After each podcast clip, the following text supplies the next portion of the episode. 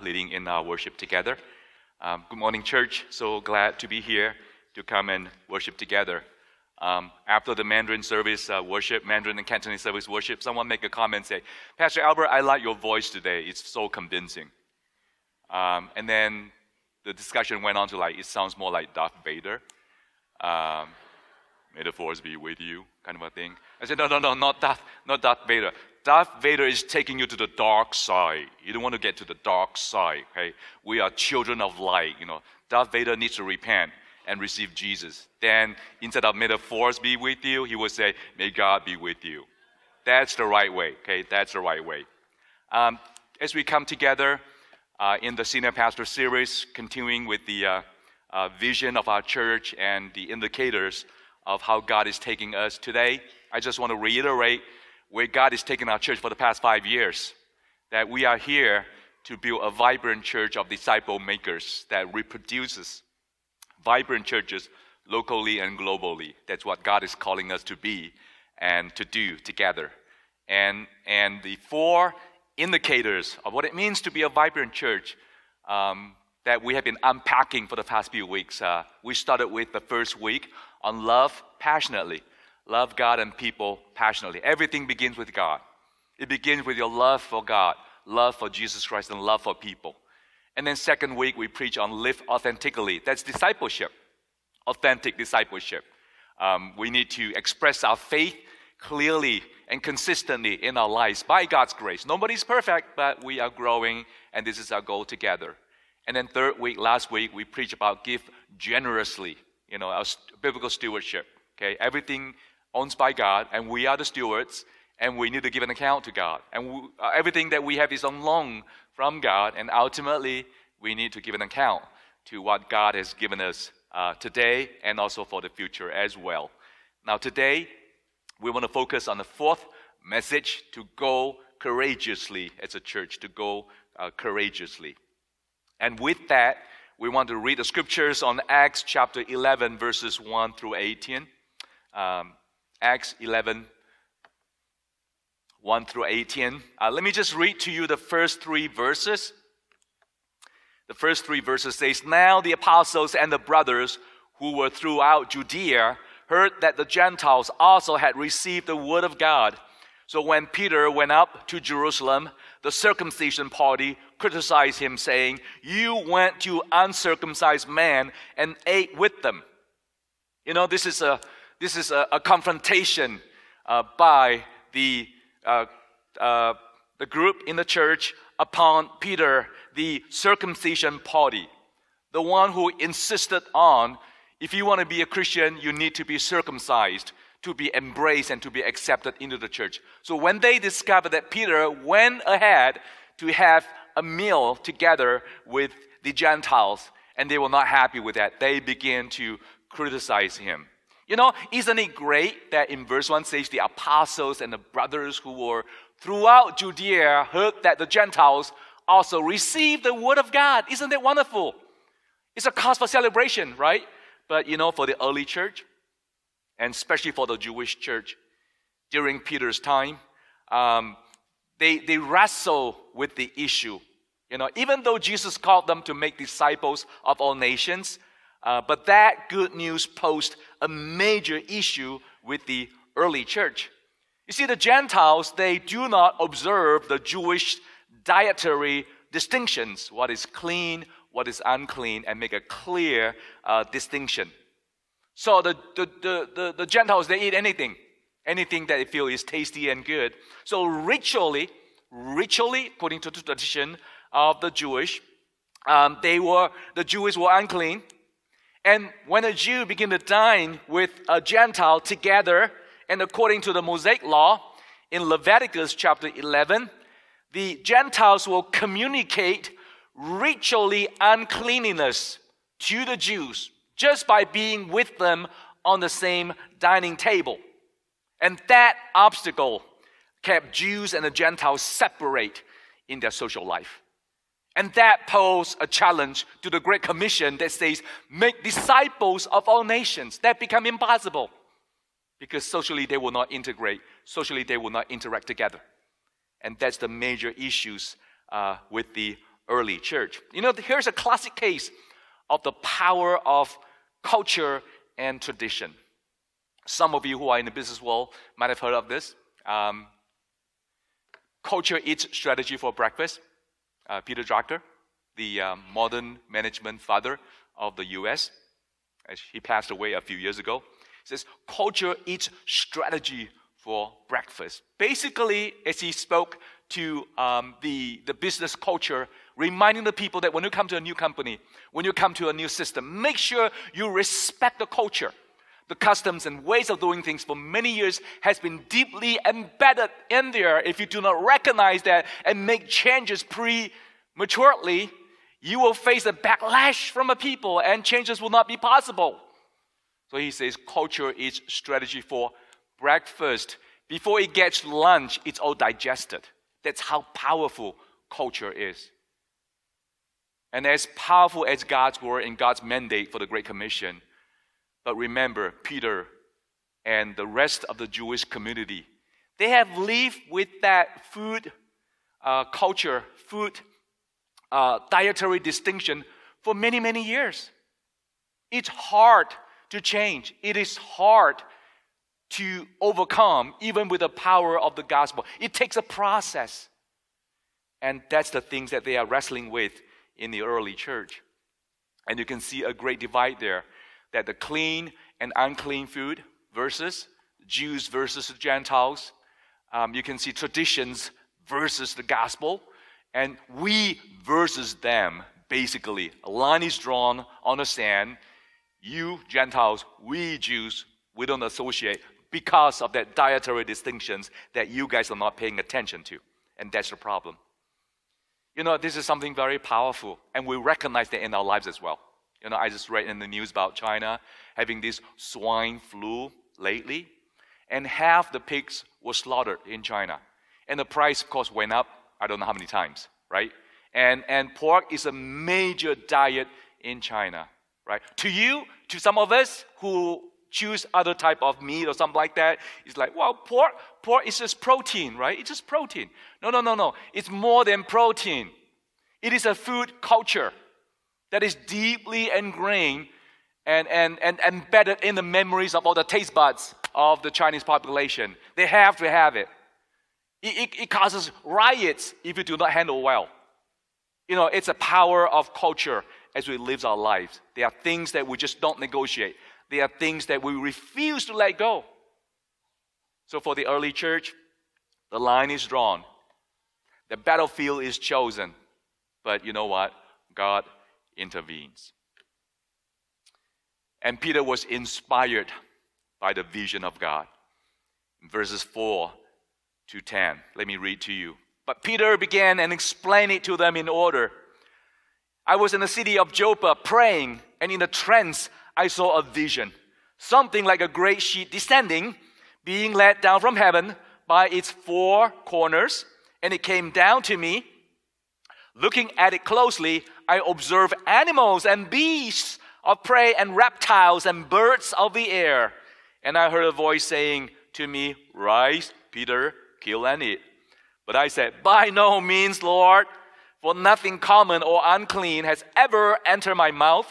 But the voice answered a second time from heaven, What God has made clean, do not call common. And this happened 3 times, and all was drawn up again into heaven. You know, that was a challenge. That was a challenge to the people. If we look at verse 4,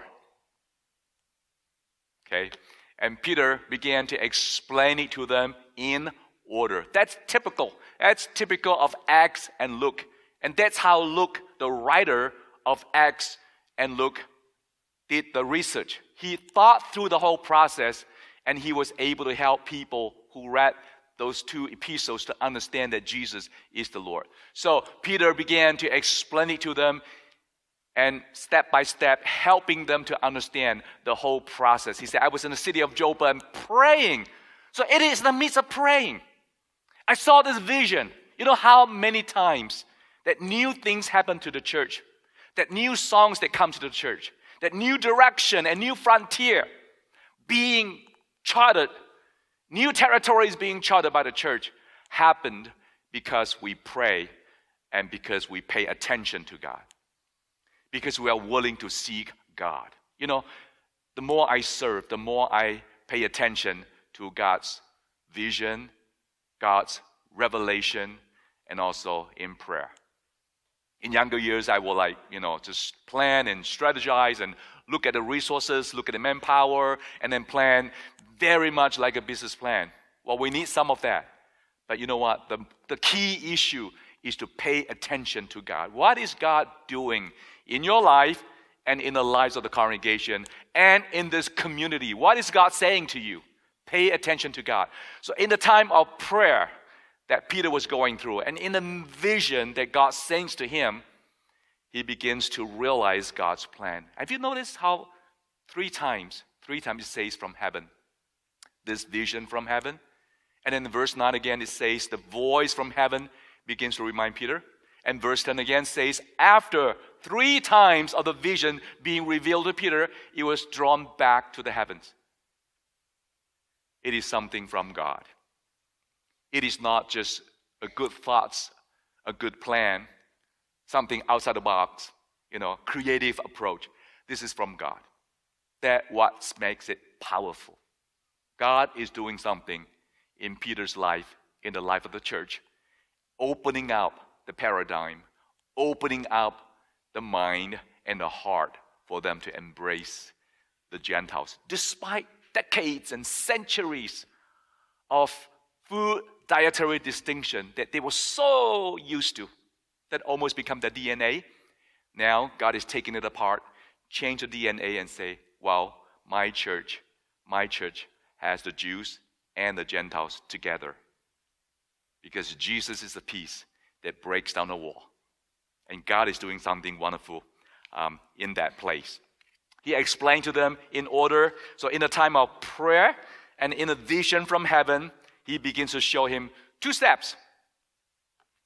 And looking at it closely, he's looking at the animals and the beasts and the prey and the reptiles and the birds of the air. And he said, he heard a voice saying to him, "Rise, Peter, kill and eat." This is imperative. This is command. And Peter recognized the voice of Jesus, basically telling him, obey, do it.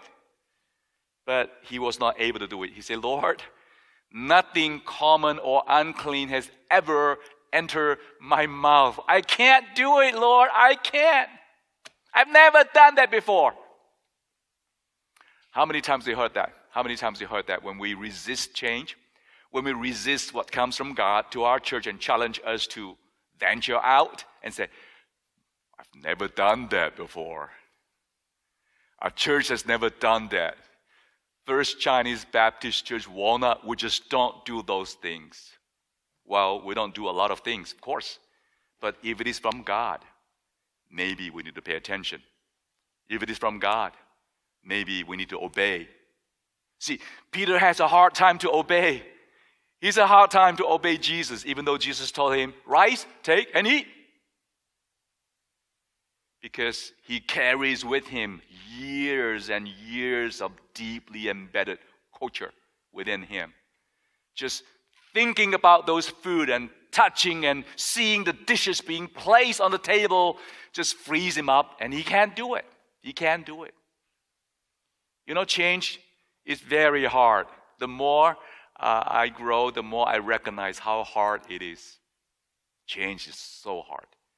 You really have to respect the power of resistance toward change, especially when it touches on the culture. When it is against the culture of that group, it's so hard unless it is the work of God.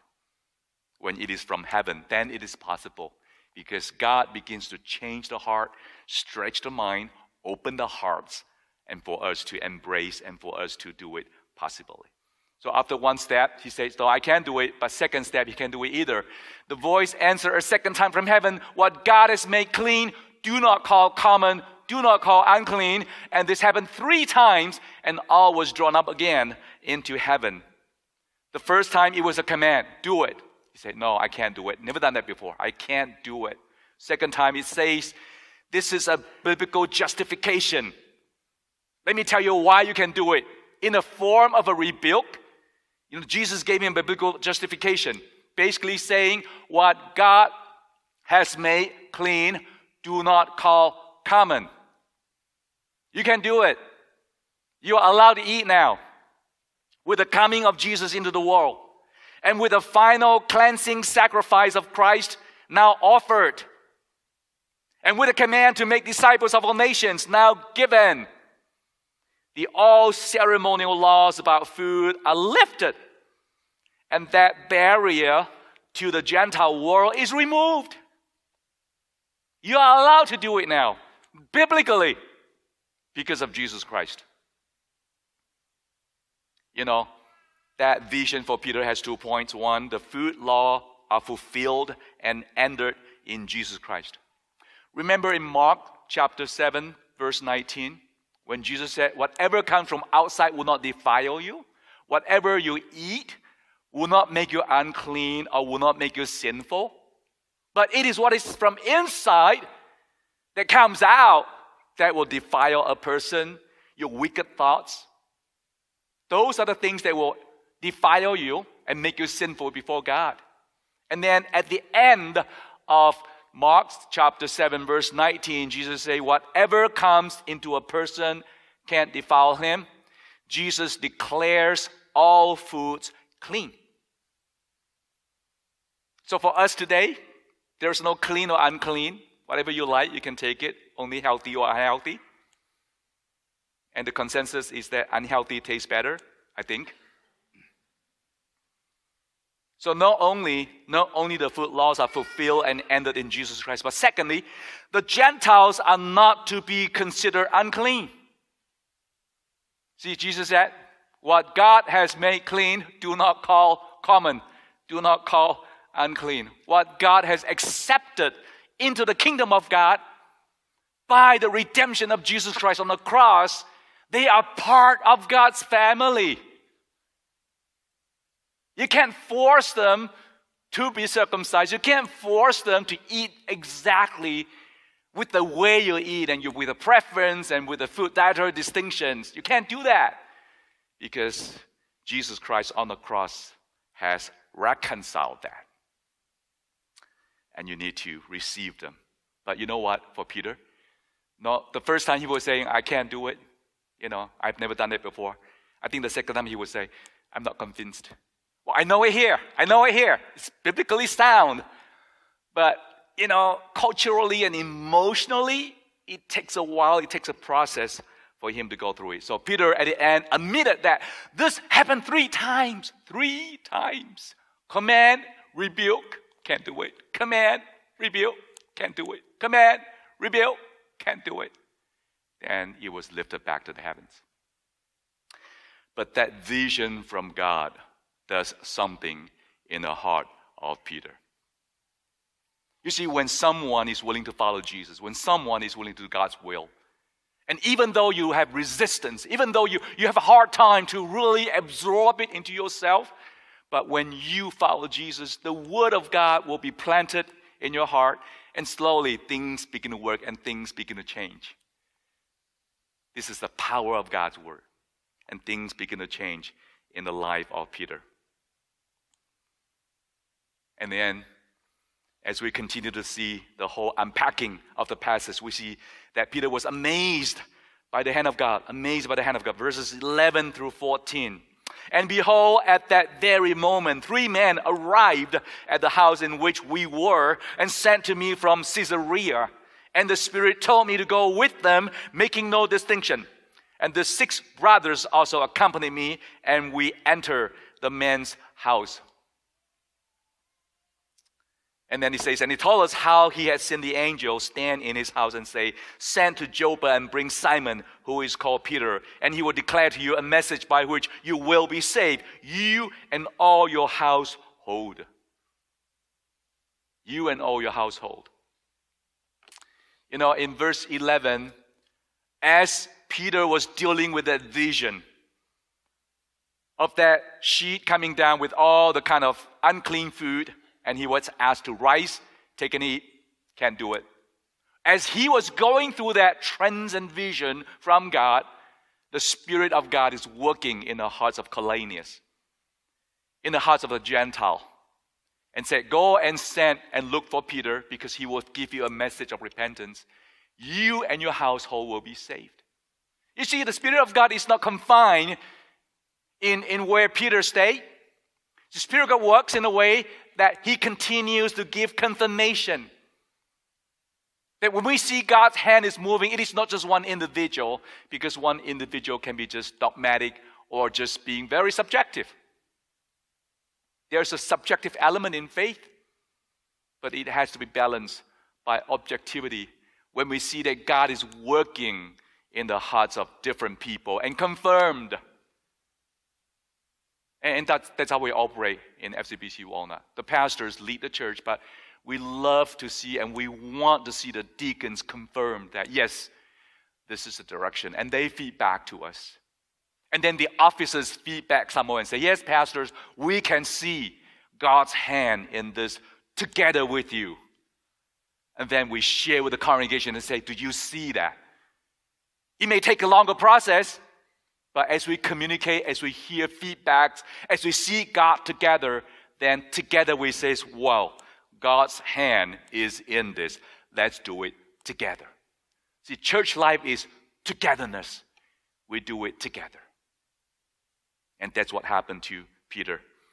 As he was confronted with a vision to clean and unclean food, God, in a separate event, moves in the heart of Cornelius to send servants to Joppa to fetch Peter. See the prominent role of the Holy Spirit? Because when you and I are saved, the indwelling of the Holy Spirit is with all the believers. We all have the indwelling of the Holy Spirit. And the Holy Spirit leads us into God's truth to understand God's word. When we have resonance, when we have confirmation, when we echo and see yes together, then we are really walking in the Spirit.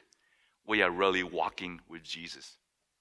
You know what? Not only that, he has 6 brothers accompany him, because it is such a momentous time that the gospel is officially being recognized to go to the Gentiles. You need some witnesses. Peter alone saying it may not be sufficient, because people can say, hey, you are dogmatic, right, Peter? You are so excited. Of course, it makes sense to you, but we have 6 brothers going together, and there can be a more objective confirmation and to help us to grow together. And together, we can see how God is moving in the hearts of the people as they enter the man's house. And the key thing, I believe, the key thing in verse 14 says, he will, when Peter comes, he will declare to you a message by which you will be saved, you and all your household. Why is it moving forward in such a powerful way? Because it is for the gospel. It is for the gospel. It is not about just breaking cultural barriers for people to like communicate and understand each other. It's a wonderful thing. But there's a higher value in there. It is for the gospel. It is for the Great Commission to make disciples of all nations. You need to break down that barrier. You need to cross that cultural clash in order to embrace the gospel that Jesus gives to us fully. Make disciples of all nations, of all nations. And at least I was amazed by the hand of God, because God's hand moved in the heart of Peter. God's hand moved in the hearts of Cornelius. God's heart moved among God's people to be able to embrace the Gentiles into God's work. You know, if you look at God's work in our midst here, look at the ministries that God has helped to start in our midst here, it is really God's moving. There are some ministries that are started by pastors because we see something. We see some possibilities, and God moved us. We talk about that, and then we thought, we'll start that, we'll start that. But you know what? A lot of these ministries are really started by you.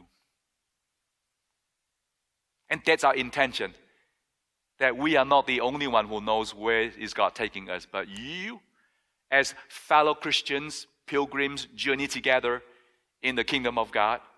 The Spirit is in you. As you hear the vision to be a vibrant church, to love passionately, to live authentically, to give generously, and now to go courageously, God is speaking to you. Okay, think about the ping pong ministry, remember? For the Cantonese, last year, we opened up our church gym on Monday and Thursday, and in the summer, even on Sunday afternoon, to set up like 10 ping pong tables for the community. And 60% are unchurched. They came. Early retirees, retired individuals, mainly Cantonese speaking, they came and played ping pong. And then we have some of our retirees playing together with them, interacting with them. Just let them see how Christian lives our lives, what Christians talk about, providing a platform for us to interact. And we'll begin to see salvation among them. In the last batch of baptism, we see one of them being baptized and join our church. You know, just a few weeks ago, in the midsummer festival that the immigrants celebrated, about 70 of them came and played ping pong, and then they enjoyed the mooncake, and then Pastor Wilson shared the gospel message. That's the kind of platform that happened. Is it because of the pastors? No. It was because of one or two or three Cantonese congregations who thought about that and said, hey, why don't we do it this way? Never done that before. But we open up, and God begins to move among our people. You know, some of you are familiar with the guitar class. Brother Matthew Soweto felt led to start and teaching children guitar and recruit some people and to reach out to them. About 40 of the students came, and their parents as well. See, different platforms are started. Awana and ESL, basketball ministry, JOG, special education to the autistics, to those who have special needs. You know, those ministries. JOG was started by Pastor Wilson. It was his doctoral dissertation project. And after he finished the project, he thought, well, let's experiment in our church. Well, that experiment after 2 years led to an official ministry in our church. And many of you were recruited to help and to minister to them. And for those of you who are new to our church, I want to let you know that sometimes in our worship, you see people squirming. In our Cantonese worship, there's one lady, she just keep making noises because she was, you know, having her struggle, okay, with dementia. But we fully embrace them into our church life because that is the best community to help them to grow, you know, and that really stretch our heart's love. There's no perfect worship. Quiet, nobody speaks, everybody take notes, no sound at all. That's not for us. For our church, we'll be having movements and people and, you know, going here and there. Because God moves some of you about those possibilities as a demonstration, as a response to God calling us to be a vibrant church, a church that moves with the Holy Spirit, a church that moves with God. And in 6 months, we're going to dedicate our new building. Again, another gym. And that place is huge. We went in there and take a look and said, oh my God, God, thank you so much. You know, with all the facilities that you have given us, if we don't open up to the community, if we don't do Great Commission, if we are not gospel-centered, we don't deserve those things. We just don't deserve those things. But God will touch some of you and say, hey, to be aligned with God's vision, what about this? Would it be possible? Can this platform be created for us to go out courageously and to represent Christ well and to grow together? Well, let's seek the Lord together. Let's seek the Lord together. Okay? And finally, those who are confirmed by the work of God.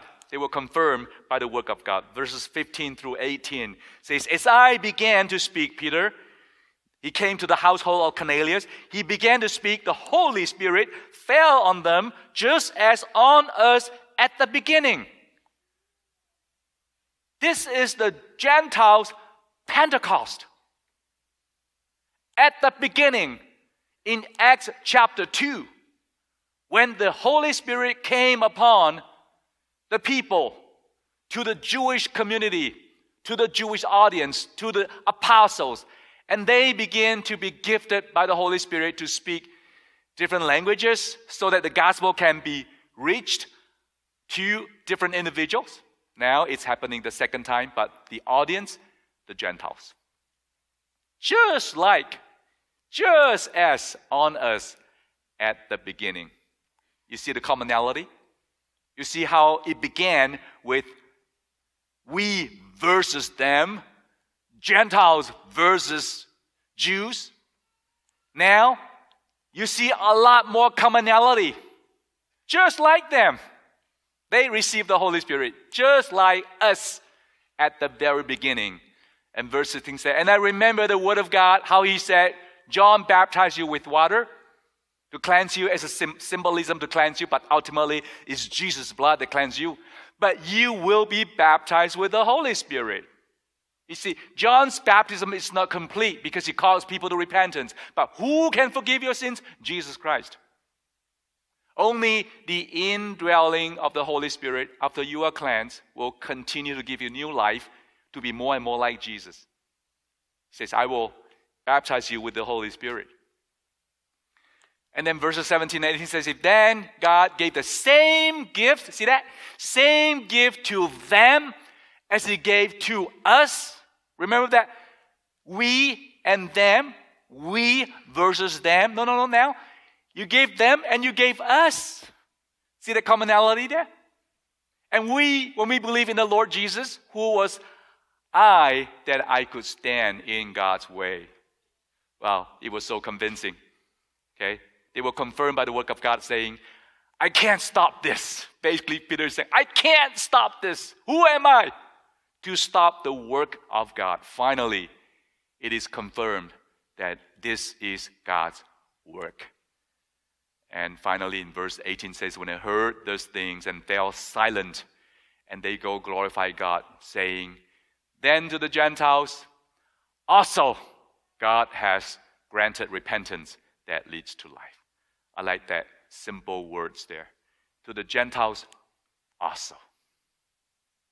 Not exclusively Jews, but Gentiles also.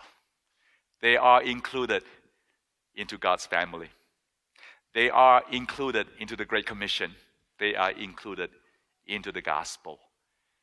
The barrier of culture and tradition has been broken because of Jesus Christ. We see a whole process to help the great apostle Peter to finally get across that. Three times. You know, even Peter has to go through all this process. Just think about us. That's why sometimes when God begins to show something and then we begin to share with you, you know, like there's a lot of reservation. Are you sure? You know, can we do it? Hey, it's okay. Peter was like that. But as we continue to pray, as we continue to see God step by step, He will open our hearts and open our minds. Then we begin to align with God and we begin to grow together in Him. And my message to you today is a vibrant church is indicated by the courage to go beyond the four walls of the church to bless others. That's God calling to us. Four indicators: to love passionately, to live authentically, and to give generously as a steward of Jesus. And finally, to go courageously to do God's work together. What is the application for us today? Let me go through that with you. One, there are three common barriers of going out courageously. One is, it's hard to get out of the comfort zone. And secondly, I have no time. I've got to work, you know. Life is tough. I got to spend all my time in family and all that. That's the second most common barrier. And thirdly, I'm not qualified. I'm not trained like you. You know, you're a pastor. You've been to seminary. Many years of experiences. We don't know how to do it, right? These are so common barriers about going out courageously. You know, I have to admit that in my younger years, I just used the Bible and just to hit you over the head and say, hey, repent, you guys. You know, be aligned with God and do God's word. Now, you know, a little bit more seasoned, a little bit more tender now. You know, I begin to appreciate how hard it is. You know, we are so fragile. On Tuesday, I came down with this cold. Wednesday, I was okay. And then after prayer meeting, I went home. It was like bad. It was bad. So I took Thursday sick leave, Friday sick leave. Friday was miserable, okay? Can't sit, you can't walk, you can't lie down, you know. Just a little bugs, flu, you know. Something so insignificant makes a whole person just uncomfortable. Can't think, can't prepare sermon, can't read, you know. Nothing makes you happy. And then, thank God, by Saturday, I felt better. I was able to put my thoughts together. So you have this freshly baked sermon this morning. Only by God's grace, you know. Only by God's grace, right? It's hard. It's hard. Little things like that can make you miserable. Little things like that can just upset the whole person, right? You can't think rightly and properly, right? And become more compassionate of how we embrace change and how everybody, you know, life is tough and we try our best to follow Jesus. Okay? And for all these barriers, I recognize that. With all these hindrances and challenges, I recognize that. But I just want to say, let's take little steps. Little steps. You know, I know we need to dream big, but start small. Start small. Little steps. You know, what is the hardest thing that can help us to move forward? What is the hardest thing that can take us from a static state into a more dynamic state? Someone said it is hardest to push a parked car. If the car is still moving, you know, follow the motion. You just give a little push. It keeps going, right?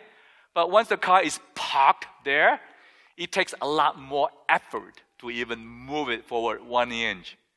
But as long as it begins to move, as long as it begins to move 1 inch, then with that little motion, it's easier for us to move a little bit more, and a little bit more.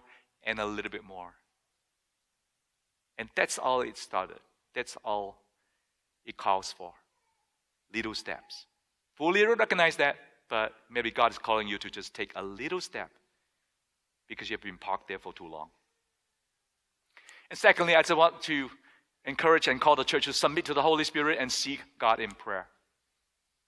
It's not getting together and be gung-ho and paint all this picture and say, hey, we can do this, we can do that, you know. But God is not calling us to just do things. God is calling us to be like Him, to be like Christ. Submit to the Holy Spirit and seek God in prayer. Once God confirms it together, then we move with Him. And finally, I just want to say, be open to God's plan for our church. Okay, I want to say that our church is predominantly Asians. Okay, we have some other ethnic groups in our midst, but predominantly we are Asians and predominantly we are Chinese. Okay, but is that God's plan for our church? We don't know. We don't know. Living in the east of LA, we are sitting in this area, which is 45% Hispanics. Okay, Asians are the minority here. Could it be possible that our church, maybe God is calling us to embrace more and more Hispanics into our church? Could it be possible? We see more and more mixed marriages, okay, in a society. And they find this church just meets the needs with English congregation and Cantonese congregation and Mandarin congregation. It just meets the need of the family perfectly. And God is calling us to embrace. God is calling us to go out of the four walls and to embrace. I don't know. I'm not suggesting anything. I'm just saying that. Be open to God's plan for our church. Because this is not our church. This is His church. He's the head. And if we want to walk with Jesus, then be open. Just like Peter. Just like Peter. Taking it. I can't do it. Never done that. 3 times. 3 times. And finally, he submitted to God. And maybe we need many, many times too when He brings something to us. But He will make it clear when it is God's will for us to journey together. and to go courageously. Let's pray. Father, I just pray that as our church continues to walk with you, as we continue to seek your face, that you will allow us to see your heart and allow us to pray together as a church, that we will respond to you as you call us to go courageously to do your will. I pray for myself, I pray for the pastoral team and deacons and officers, that we will embrace the courage to go out of the four walls. And by God's grace, we will wait for our congregation and share with our congregation and just allow them to see God's hand in there, and together we will go courageously to build a vibrant church to glorify God. Thank you, Lord, for the message. In Jesus' name, amen.